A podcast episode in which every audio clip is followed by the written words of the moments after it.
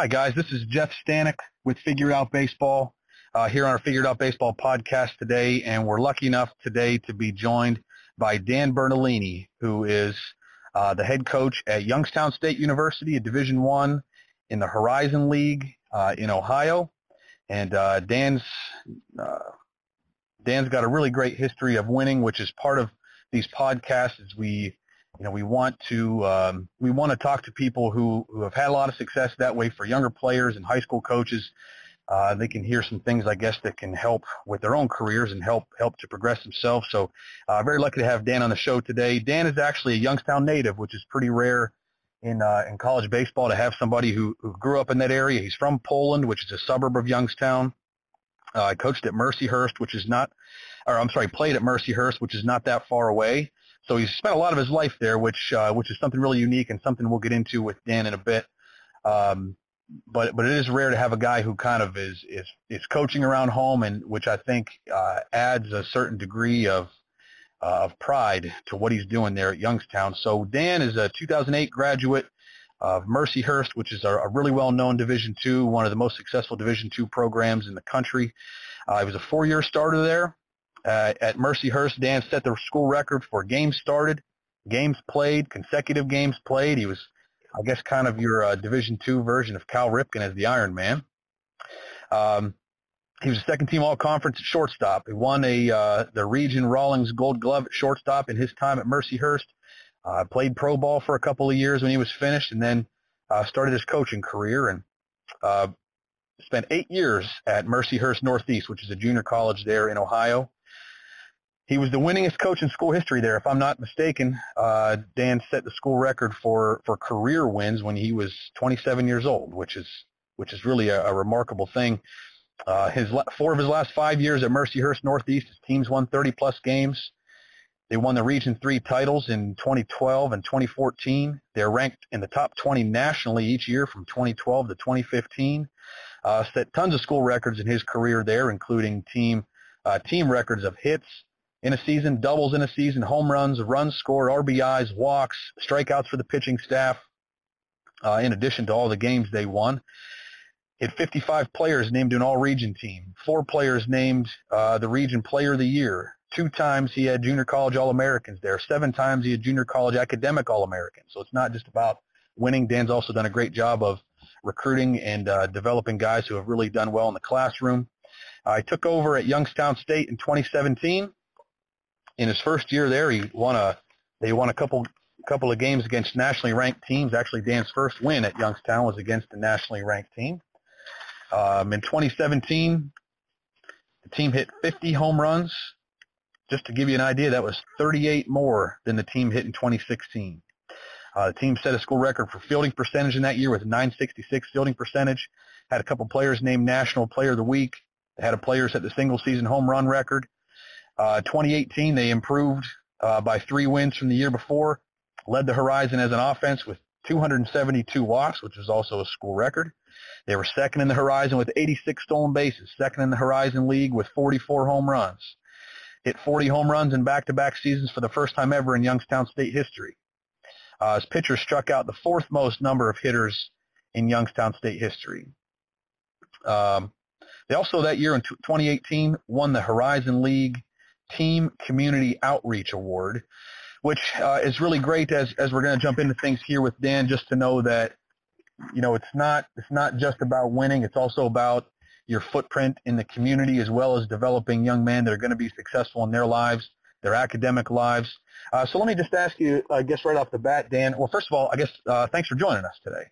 Yeah, thank you very much. I appreciate you having me on. Yes, sir. So just from uh, – it's a really impressive resume.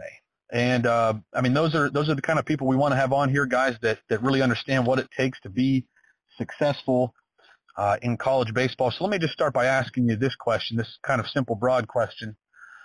In your opinion, what makes up a successful college baseball program? What does that mean to you to be a successful program? Well, I mean, I think success is probably uh, valued differently depending on, on kind of where you're at. But, uh, but I think Um, you know, generally, uh, what what I think makes a successful baseball program is a great culture and um, and great and great people. Um, and for us, you know, that's sort of our motto. You know, we sort of started this, uh, you know, when we, when we took over here at Youngstown State, um, you know, it started um, with uh, with a motto called Change Your Best. It's up in our locker room. It's our hashtag um, that we usually put on all of our social media. And for us to make a successful program is to change your best is, is to really look at our guys and, and make them better in four different ways.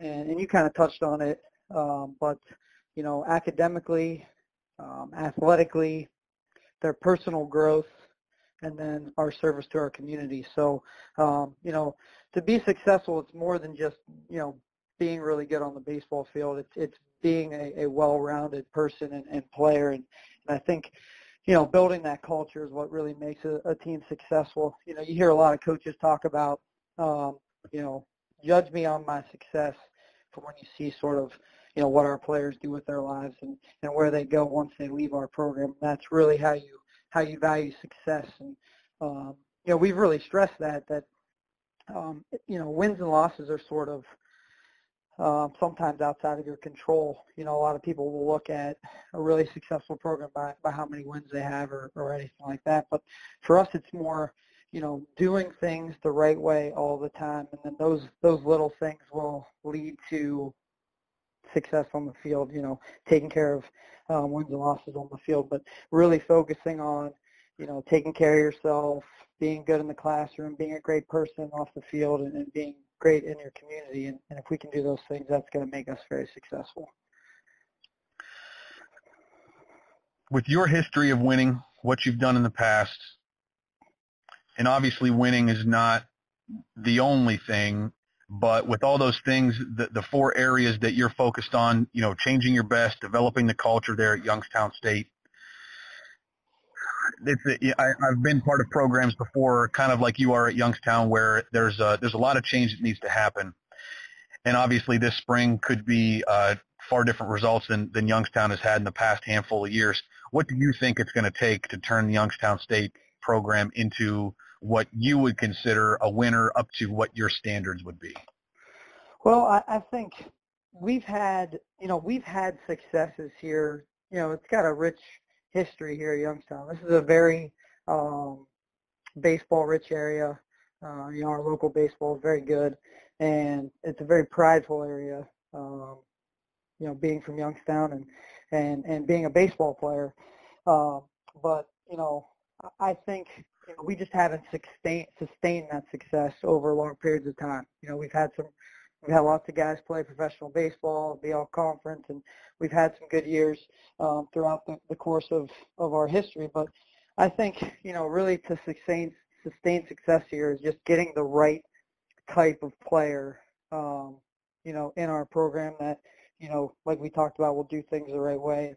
Um, You know, we've sort of changed our philosophy a little bit over the first couple of years, you know, really trying to build sort of what we're looking for in the type of player that that we think can help us win. And, um, you know, you saw some some jumps in some of the power numbers uh, from from year one, from before we got here, year one to year two, but really trying to create um, a total offense, you know, being uh, – you know, not just hitting for power, but be able to get athletic guys that can steal bases and play multiple positions and, and give us tons of depth. And, you know, so I think it just takes some time uh, to really build the culture. It's hard to, to flip it right away. And I think, um, you know, we have great support from, from all over our administration and coaching staff. So I'm looking forward to, uh, to hopefully doing that this year. So as you're trying to change the culture there, it can't just be about what what you and your coaching staff are teaching. Uh, I'm sure a lot of it is also that you're trying to uh, you're trying to develop players, but you're also trying to recruit a certain type of player that is, I guess, that fits the mold of what you guys are looking for. Um, and in winning, oftentimes, you know, changing programs around, it's a lot of that starts, at least in my experience, with bringing in players who. who are the right players athletically, but also the right players that fit your culture. So in your opinion, what characteristics does the right player have in order to to turn the Youngstown State program around? What type of player are you looking for? Well, we always talk about, um, you know, I, uh, we talk about the, you know, kind of the rules of three, um, which is, you know, when you go watch a baseball game, you know, there's so many games being played all over the country, so many different levels, uh, so many showcases, so many different things. And when we get an opportunity to go watch players play, you know, we try to look at, um, you know, the first three guys in the dugout. Usually if you look in the dugout when, when the team's hitting or, or defensively, if, if they're not in the game, you know, you look at the guys that are up in the front part of the dugout that are closest to the to where the players come in and out. Usually those guys are super invested. They're high-fiving their teammates when they come off the field regardless of um, anything else that's going on. Um, you know, those are usually the guys that are that are the guys that we're sort of looking at. And you look at the next group of guys, they're sort, they're sort of engaged but not quite as engaged as the first guys. And then you look at the next group of guys, and those guys are probably, you know, at the end of the bench kind of um, not really paying attention to what's going on. And, and that's sort of the separator. No matter how good of a, you know, talent-wise, you know, you are, um, there's three things really that we want to look at when we're looking at potential players. Um, you know, are they a good teammate is definitely one of the things that we look at. Um, you know, do they are they the first people running off the field? Do they do they high five when guys score a run in the middle of the game? Um, you know, do they do they how do they handle failure uh, when they don't do well? You know, how do they handle success when they do do well? Um, you know, we look for guys that, that can compete.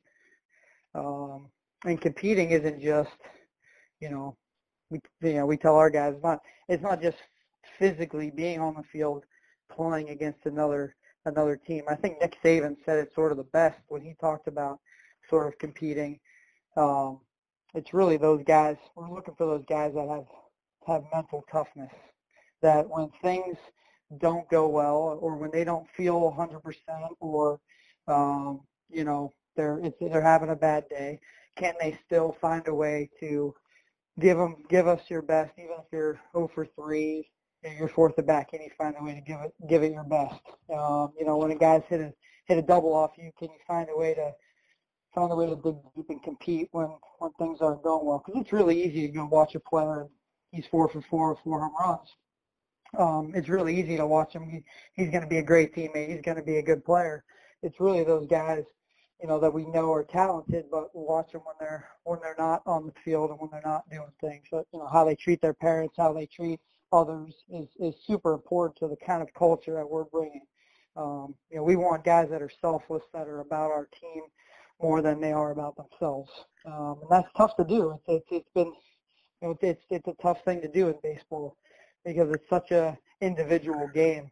You know, you don't have that opportunity to, um, you know, you you have you have a you make a, a bad play or. or you strike out, you might not get another opportunity for two or three more innings, or you might not get another opportunity in the field for the rest of the game. So how do you handle yourself when, you know, those things happen? Those are the types of players that we're trying to bring in here to help us build that culture of those selfless guys. It's great to hear you say that. I, I think that there are so many young people that need to hear that, and, and probably a lot of young people that hear that from their coaches or their parents. And, you know, whether or not they always buy into that, I don't know, but hearing it from somebody, you know, a Division One head coach, I, I think is, is really, really important. So I uh, appreciate you saying that. And um, with no prompting there, I didn't uh, didn't ask you to say that ahead of time. So that's just, it's great to hear. So from from my experience, um, in the last, I don't know, probably ten to fifteen years, probably since you and I are similar age, um, from when you started coaching, travel baseball has gotten has gotten bigger and bigger, and showcase baseball has become more and more important. And those things are important on the recruiting trail for sure. But I, I believe that, at least from, from my uh, my perspective, winning has become deprioritized because travel ball and showcase baseball has become just about, about putting the individual on a on a pedestal, uh, putting the individual in a in a position where he can be seen and, and he can be identified because of his individual talent. Um, and I think some of the sometimes the team first type mentality, the selflessness that you talked about, is sort of lost in that. Um, but what you know, what's your opinion about that? In your opinion, has travel baseball and showcase ball, has it affected kids wills to win, or, or maybe there are there are there fewer kids who have the team first mentality, or do you feel like that's something that you have to develop in kids once they're on campus?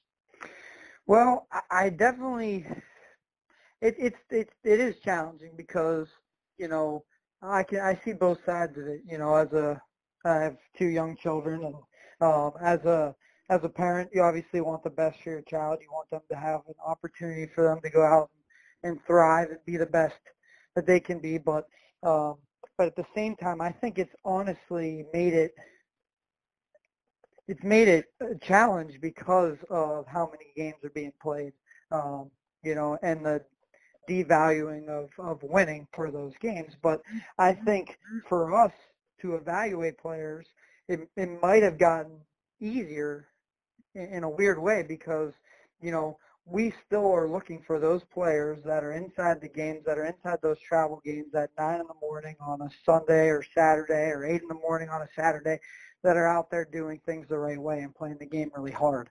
Um, so in some aspects, it's made it easier to evaluate because I can really see how much this player, player X, loves the game of baseball and how much he, how much he's invested in, you know, his team and his, and his, um, and himself.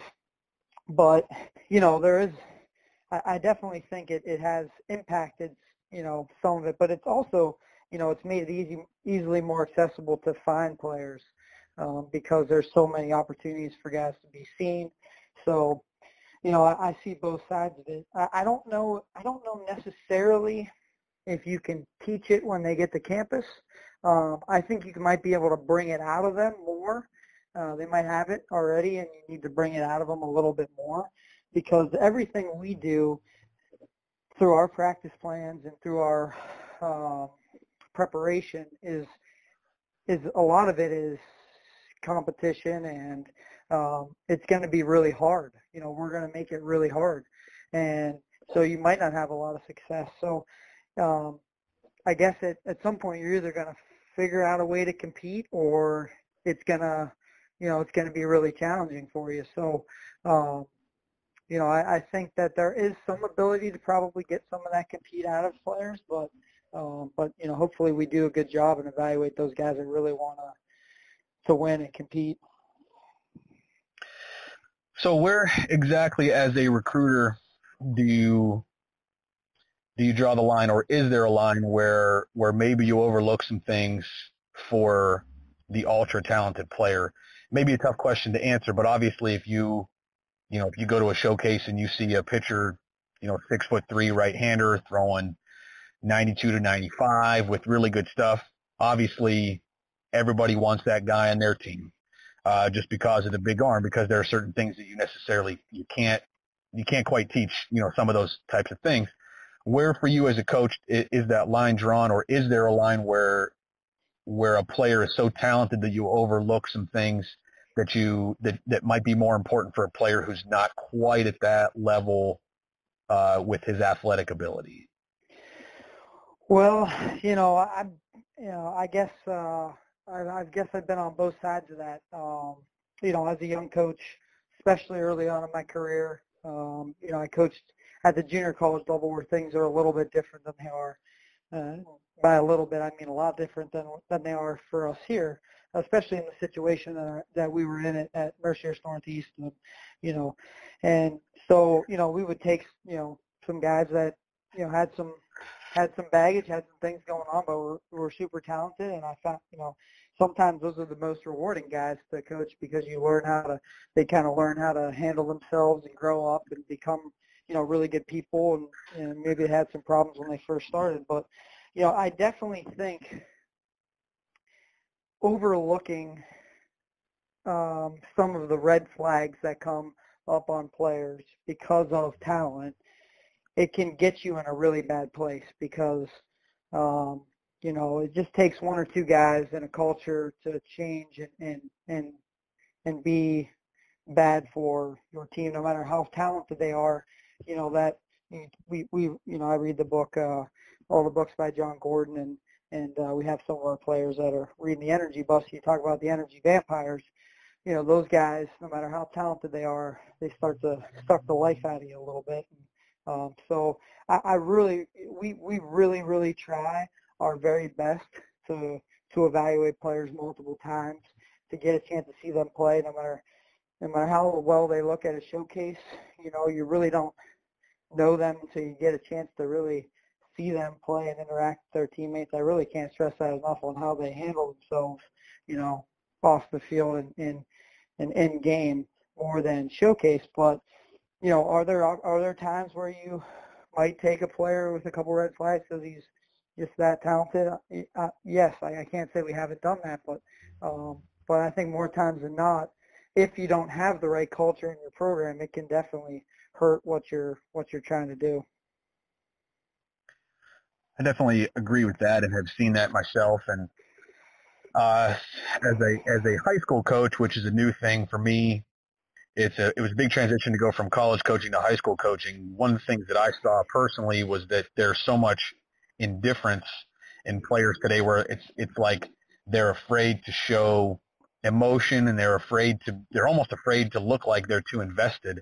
And I don't know that that's something that I remember happening when I was younger. I don't know if that's a, if it's a generational thing or something I just didn't notice when I was younger, but it's it's like um, it just seems like with a lot of with a lot of players that are in high school right now, they just have a hard time showing that emotion.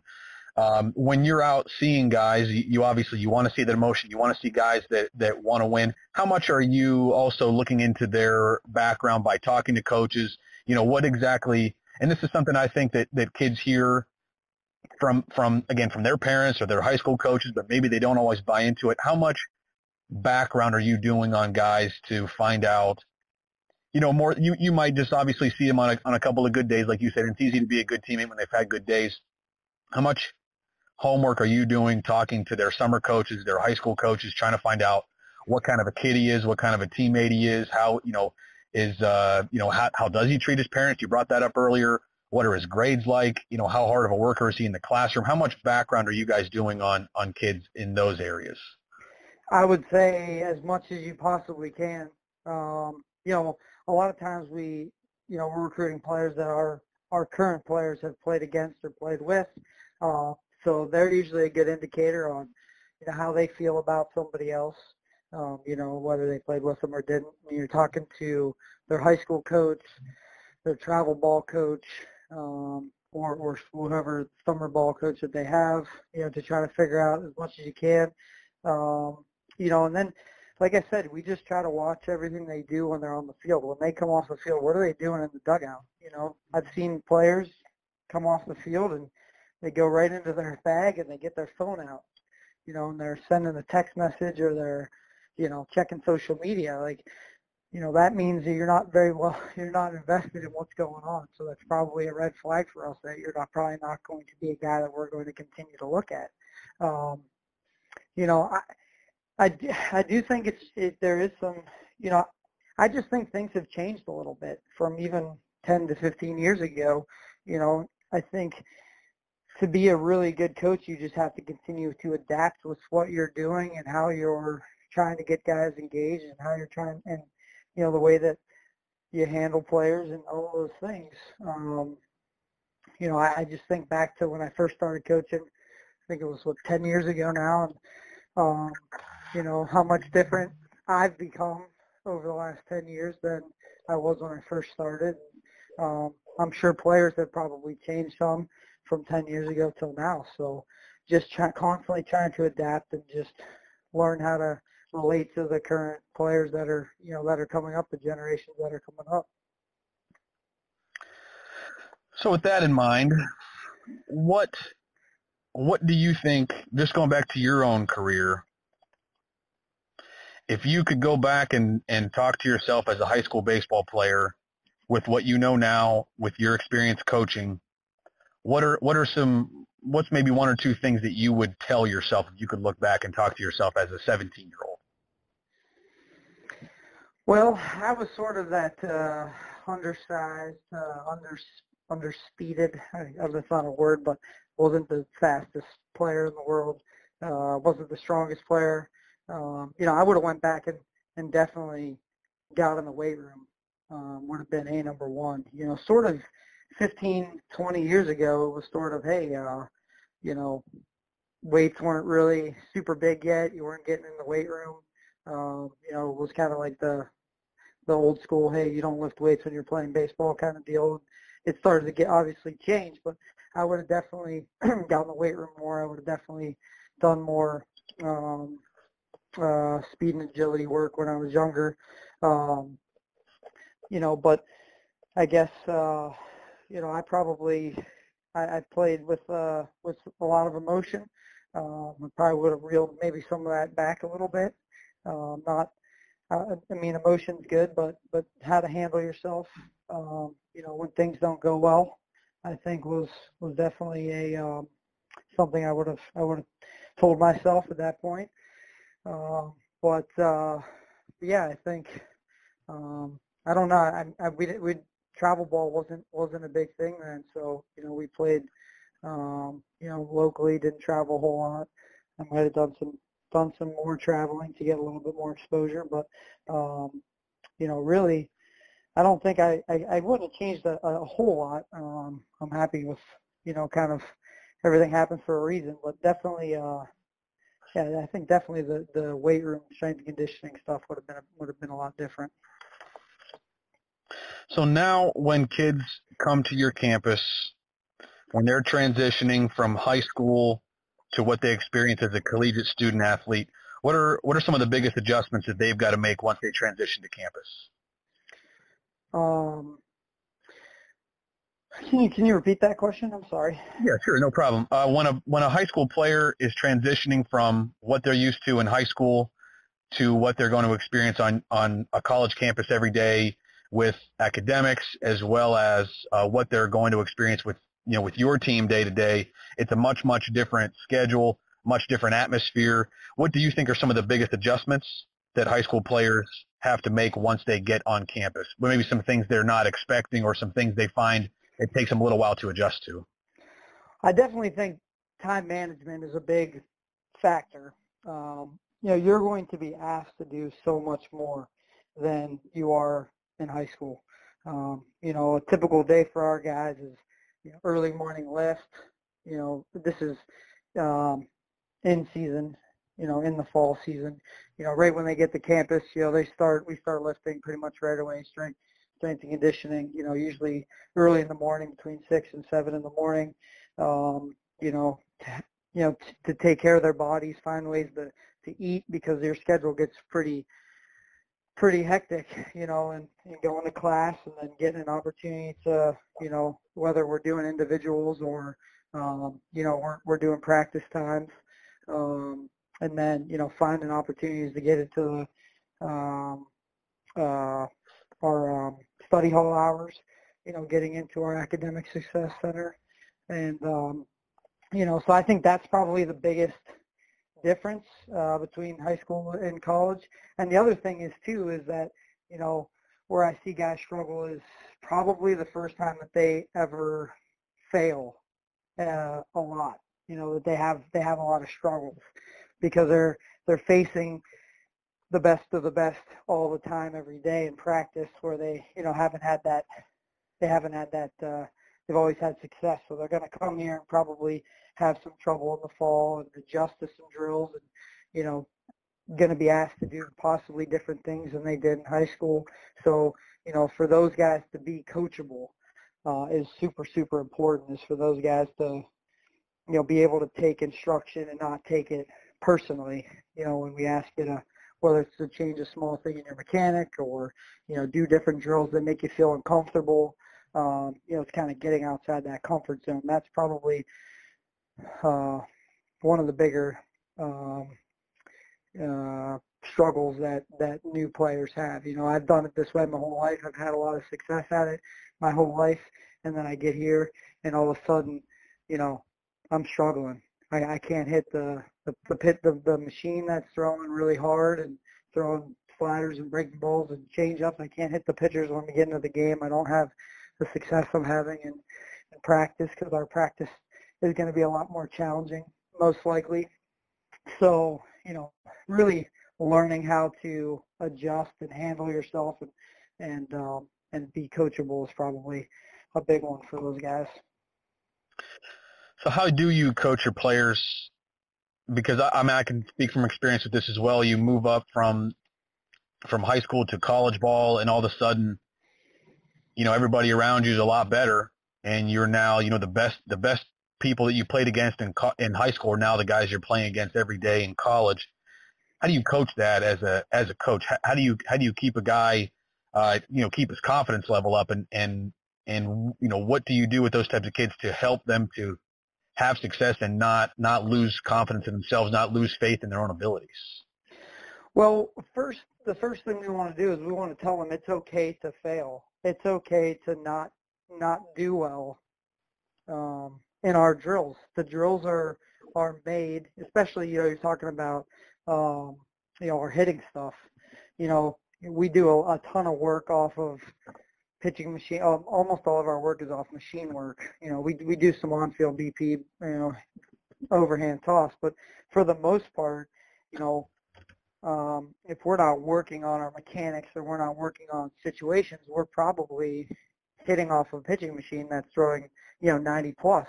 Um, that's not the most accurate pitching machine. You know, it, it's going to move and cut and sink, um, and so to really let those guys know, like, hey, it's okay to not have success against this machine. It's how you how you approach it, how you how you handle yourself when you don't. You know, can you can you step out and refocus? And we teach all these different, you know, breathing patterns and tools and uh, you know, things to kind of reset yourself and then get back in the pitching machine and compete. And that's really where they're kind of learning how to compete.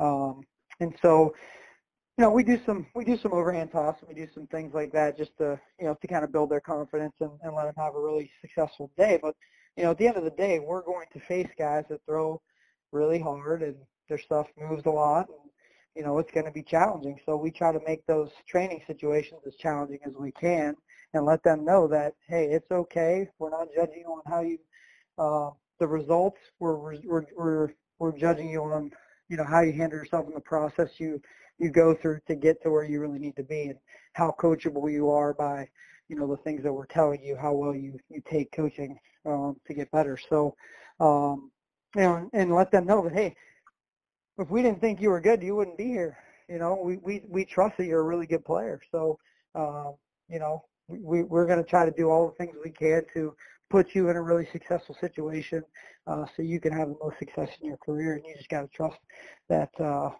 that we're going to do that. So, you know, I think for those new guys, building that trust is really, really important for us, is, is just having those guys, you know, kind of trust us for what we're doing.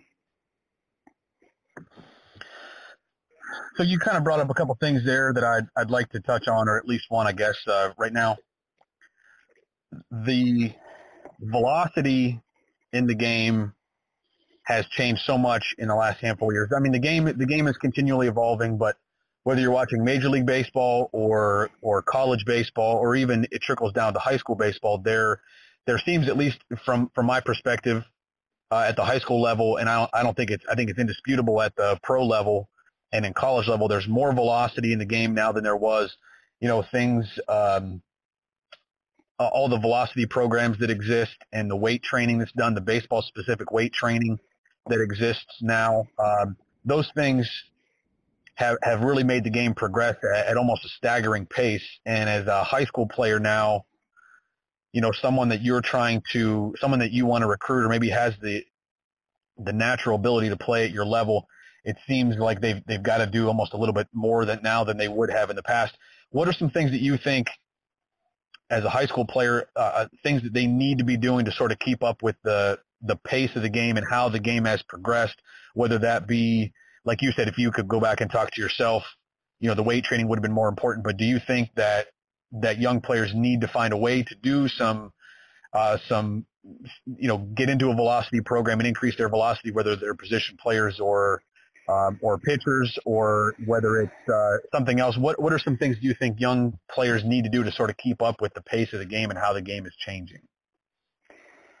Well, uh, this is a running debate, I really think, with um, with everyone in baseball right now, is is sort of, you know, all the weight training, weighted ball, you know, all that stuff.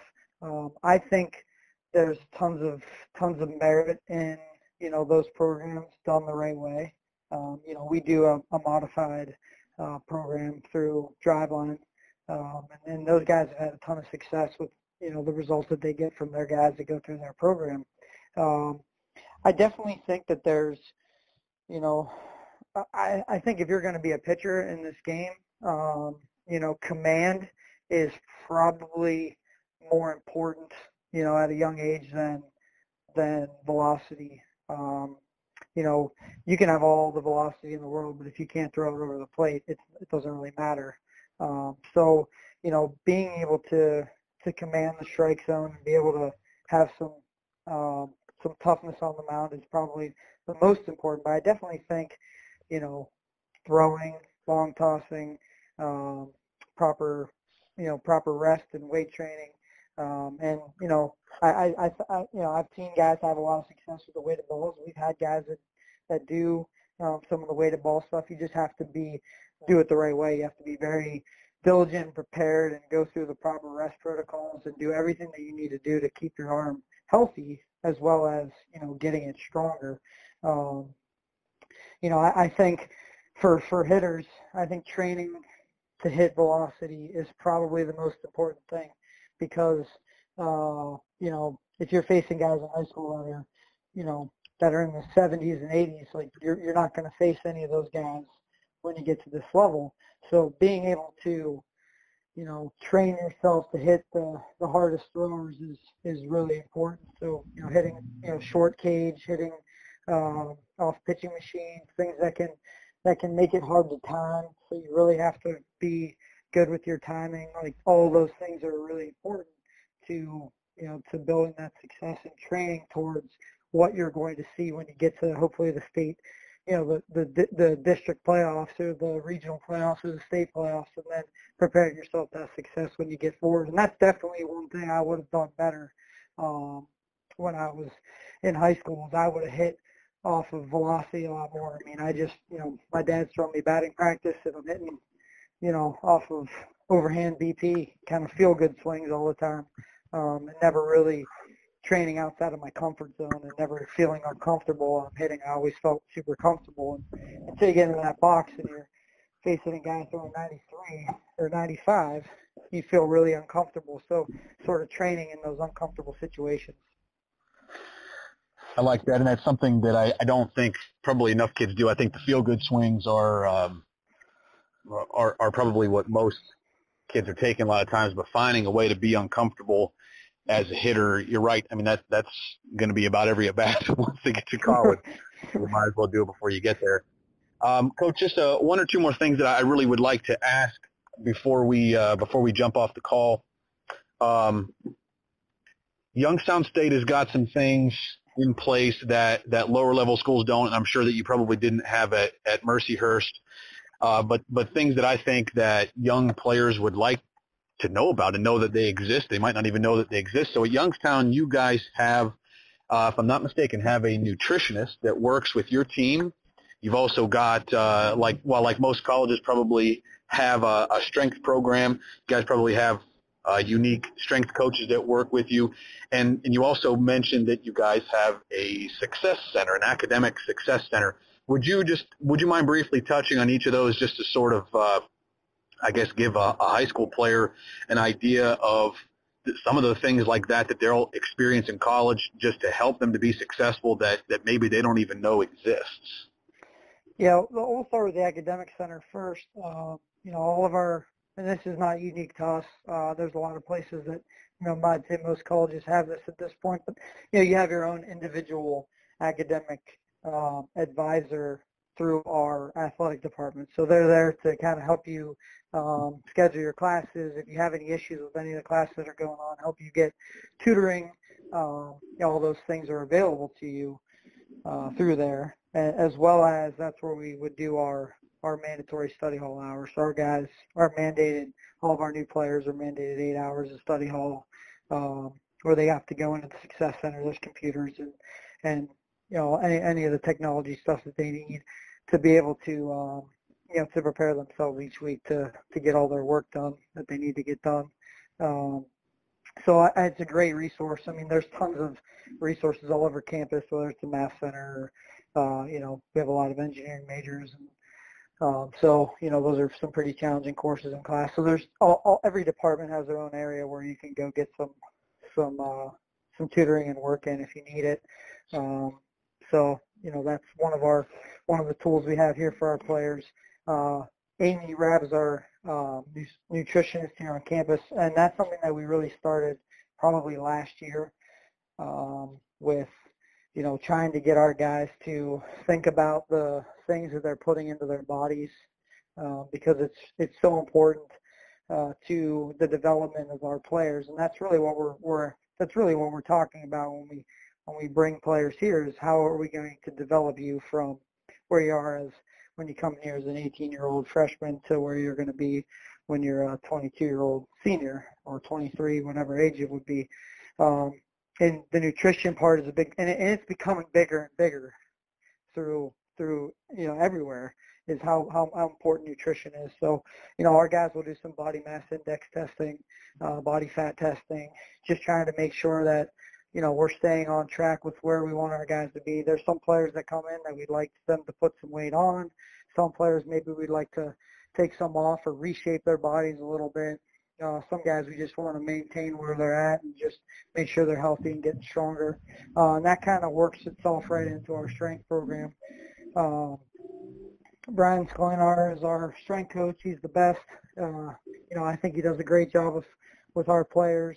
Um, You know, just really, you know, that, that weight room is so, so important because it's such a long year. You know, it's really different than a lot of other sports, football, basketball, where, you know, our guys get here in August and our season isn't until February and they're here until June.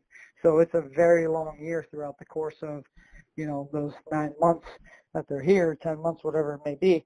You know, they're they're here for a long period of time. So, you know, taking care of yourself and, and preparing your body to play fifty-six games in the same amount of time that the high schools play, you know, seventeen to twenty games. You know, it's really how can you, you know, get yourself to be the strongest, most, um, you know, baseball specific as you can be. Uh, you know, um, through our um, athletic training, you know, they work with our players on, you know, doing functional body movements and, and really learning how to use your core and your hips and, you know, all those things that are going to make you really successful, whether it's on the mound or in the field or, or, or swinging, you know, how can we use our bodies more efficiently? And that's part of, you know, kind of our, our strength training process is, uh, is that, you know, functional strength is what we call it, you know, so we can get our guys to throw the hardest and swing the fastest and stay healthy throughout, you know, these nine months. What outstanding resources that you guys have, and, and really, really great that kids are able to have that on campus. And I think that, especially the academic part, they'll find at, at most levels, including junior college, Division two, Division three, uh, the nutritionist and, and the strength coaches will vary. Probably nutritionist, would you say, is only really available at, at uh, some some of the higher level Division ones? Is that kind of where we are right now as collegiate baseball altogether? Yeah, I, I can't, you know, like I said, I can't speak for other universities. I don't know sort of where, I know when I was at the junior college, we did not have a nutritionist, you know, but, um, but, uh, but yeah, I, I think it's, you know, I, I think it's, it's moving in that direction. People are starting, you know, I, I just think we're getting smarter about how, how we do things, you know, not that our guys don't, don't eat McDonald's every once in a while or don't have, you know, Chick-fil-A or whatever. Um, we're we're just saying, hey, let's be smart about what we're eating at those places, and um, let's be smart about how many times we're doing it, and all those things, and, and how we can prepare food for ourselves and the types of food that we can eat. It's changed. It's it's honestly, it's changed the way that, that I look at things, and it's changed the way that that I eat um, on a general basis because I just you, know, you start to know more about how things work, and I think it's not just here, but I think a lot of places are really starting to look at it and how that, that fuel that you're putting in your body, how you can get the most out of what you're putting into your body, um, out of your body. Really, really great stuff.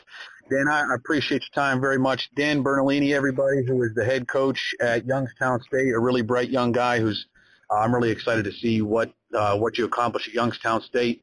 Um, just really appreciate it. We're very blessed to have you on the program. So uh, thanks a lot for joining us today, Dan. Well, I appreciate it. Thanks for having me on.